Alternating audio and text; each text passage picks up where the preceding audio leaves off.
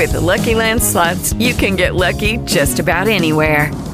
This is your captain speaking. Uh, we've got clear runway and the weather's fine, but we're just going to circle up here a while and uh, get lucky.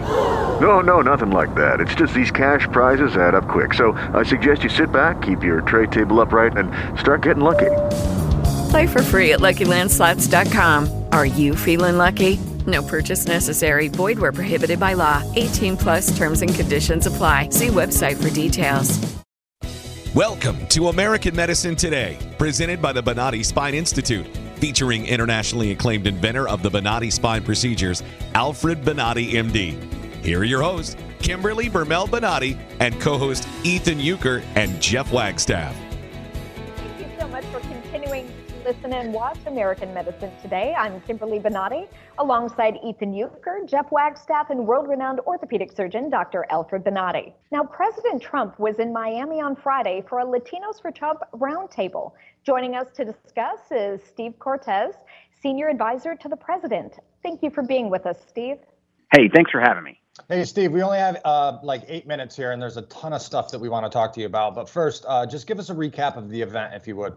Well, yes. So the president, uh, he's done a number of these Latino roundtables. He did them in Nevada, in Arizona, now in Florida.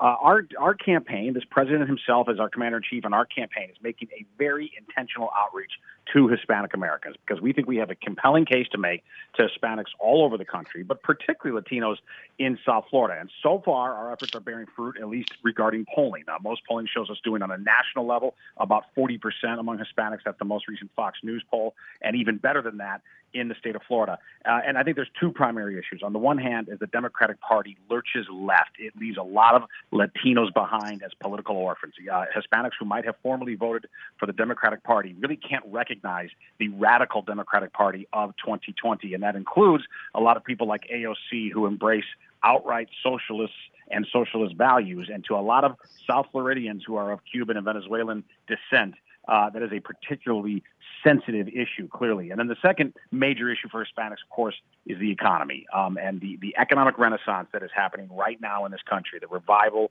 uh, that we're seeing. All the recent economic metrics are just exploding off the charts, uh, tell us that, that the whole country's doing well, but working class folks, many of whom are, are Hispanics, are actually doing the best. For example, a lot of us in, in the Latino community work in construction. Construction wages just hit in the month of August an all-time high. So we're on, on issues of uh, of socialism and radicalism of the Democratic Party, and then also the economy. We think we have a strong case to make to Hispanics, and we're trying hard to earn their votes.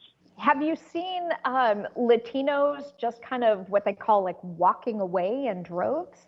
You know, we really do see that, yes. And again, I, I think for a lot of them, they were traditionally Democrats, uh, but the party has left them. You know, this is not your parents' or your grandparents' Democratic Party. This is a, a Democratic Party right now that believes, for example, in abortion until the day of birth, uh, in confiscatory new taxes. Uh, Joe Biden is proposing the largest tax increase in American history, $4 trillion of new levies that would punish over 80% of American taxpayers. Think of what that would do to small business.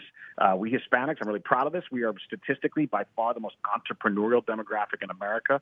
Uh, but Joe Biden's uh, economic policies of, of, massive taxation plus regulation, uh, that's disaster for small business. So I think Hispanics, to some degree, we in the Republican Party and in the Trump movement, to some degree, we're benefiting from what the Democratic Party is doing as it becomes an incredibly radicalized extreme party. But on the other hand, too, I also think on the positive side, uh, we're winning Hispanics over with our very hopeful message of of the politics and policies of economic resurgence, and, and Hispanics uh, are embracing that perhaps more so than any other group, um, at least uh, any other group that wasn't previously necessarily in the Republican Party. Steve, unfortunately, President Trump has to run against Biden and the media both at the same time.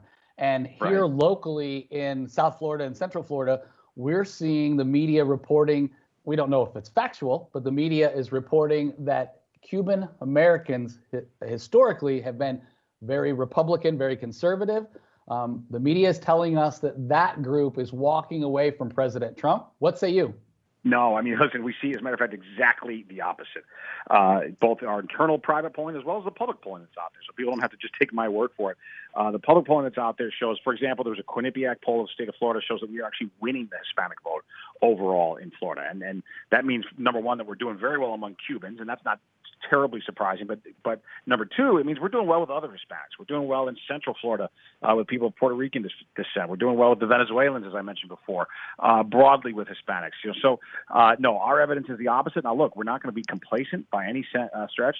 Uh, we're not going to be arrogant about it. We like the momentum. You know, we have confidence, uh, but not complacency. We, are going to continue to keep earning the votes of Floridians. Uh, the president was there back-to-back days this week. He went Thursday and Friday to the state of Florida. So his new adopted home state, we know how important it is uh, for this electoral outcome, as it often is, and we're going to continue. You're going to you're going to see more of him in the next six weeks, and we're going to continue to to, to do our best to earn the support of all Floridians. Uh, but Hispanics, I think, are going to be the biggest surprise uh, constituency that comes our way. I wanted to ask you, heading into Tuesday, the first debate, I can tell you all of us are pretty darn excited about it. What's the strategy? What is your advice? You know, is he going to go th- for the jugular, or are we going to see a more laid back uh, President Trump in the first debate here? No, listen, I think we'll see an assertive President Trump. I think you can count on that. And look, all of us are excited. I think it's going to have a, you know, a Super Bowl size audience uh, viewing. Uh, I'm excited to be there physically in person. And I will tell you this, you know, the economy is going to be the number one focus of the president on that night, uh, because again, it's the number one issue to, to Americans. It's also, I think, the place where we have the most compelling story to tell. But what I'm also excited about is that there's finally going to be a light shown on on Joe Biden because let's just be honest, he has largely hidden from the country. He is largely hidden from the press. Uh, they run interference for him in the few cases that he does make himself available to media. He has not faced real scrutiny. Um, so 90 minutes on stage in front of a massive audience with the President of the United States um, and, and without filters, basically. I mean, it's only going to be three people total talking. Chris Wallace, is the only other one. Um, I think that, that that transparency is going to be really problematic for uh, for the Biden camp when the American people see who he is and what he now represents, um, and that he's not the Joe Biden that he was decades ago. He spent 50 years in the Washington swamp, by the way, 47 to be precise.